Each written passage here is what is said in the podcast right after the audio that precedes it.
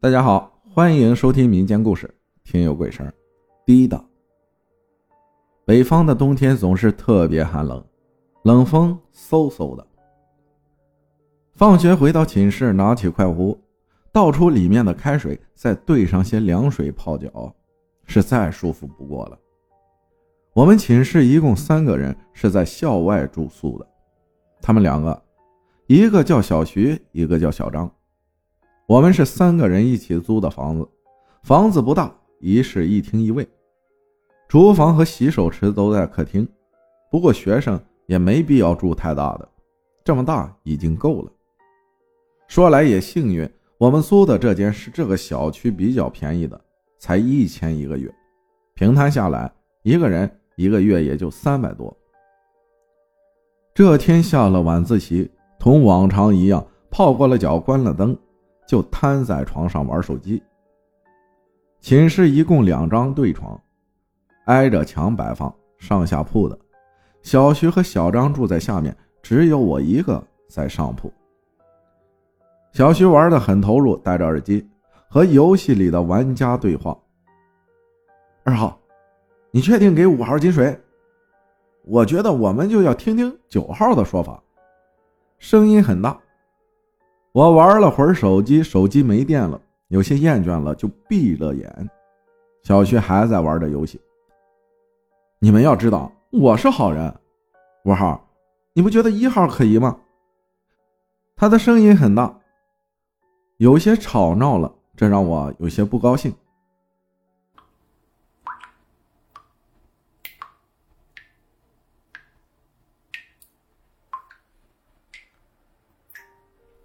这一阵阵的水滴声进入了我的耳畔，我听得出，那是客厅的洗手池那边传来的，想是大概没有关好水龙头吧。由于我住上铺，下个床就为关个水龙头，这也太麻烦。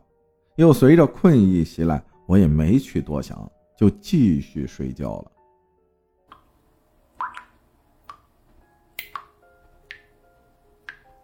水滴声越来越大。弄得我无法安心入睡，闭着眼睛辗转反侧。后来我发现耳畔越来越宁静了，之前小区玩游戏时的大吵声已经不知道什么时候消失了，静的只有这滴答滴答的声音。或许是被水滴声吵到了，或许是被安静到窒息的气氛吓到了。我把头用被子盖上。可是声音似乎并没有随着我把头盖住而减小，声音似乎还在慢慢变大。此刻的我被这窒息的静弄得有些烦躁，竟开始渴望寝室里的人能说上一句话，哪怕咳嗽一声也是好的，因为实在是静得吓人。紧闭着眼睛，我能看见的就是一片漆黑，我能听得见除了我的喘气声，就是水滴的声音。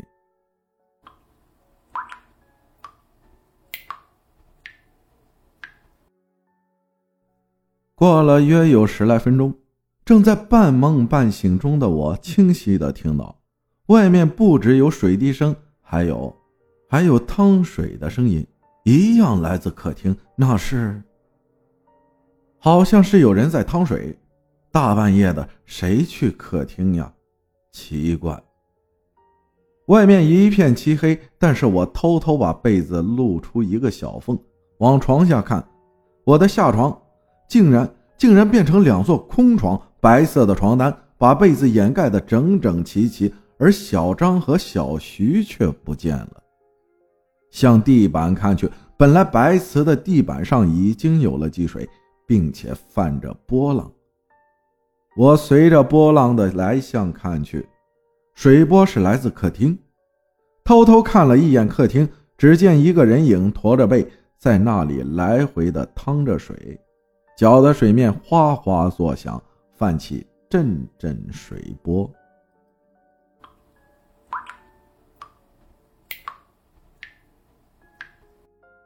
我浑身汗毛竖立。紧紧闭起了双眼，只把被子捂得严严的，一点也不敢动了，不敢发出一点声音，可是身体止不住的发抖，把整个床还弄出了一些吱吱呀呀的声音。声音虽然轻微，但是盖过了水的声音，盖过了淌水声。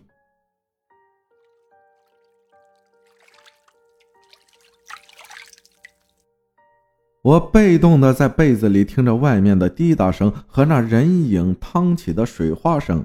开始，那淌水声来回在客厅移动。后来，不对，这淌水声怎么正从客厅移动到卧室？这难道是？我不敢往下想。我兴许已经猜到了，一定是床发出的吱呀声把他引来了。被子里的我。后背已经都是汗了，喘着粗气，大脑基本放空了。汤水声越来越近，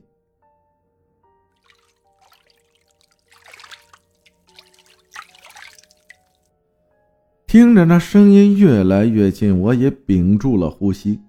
我感觉得到，他在向我的床靠近，汤水的声音更清晰了。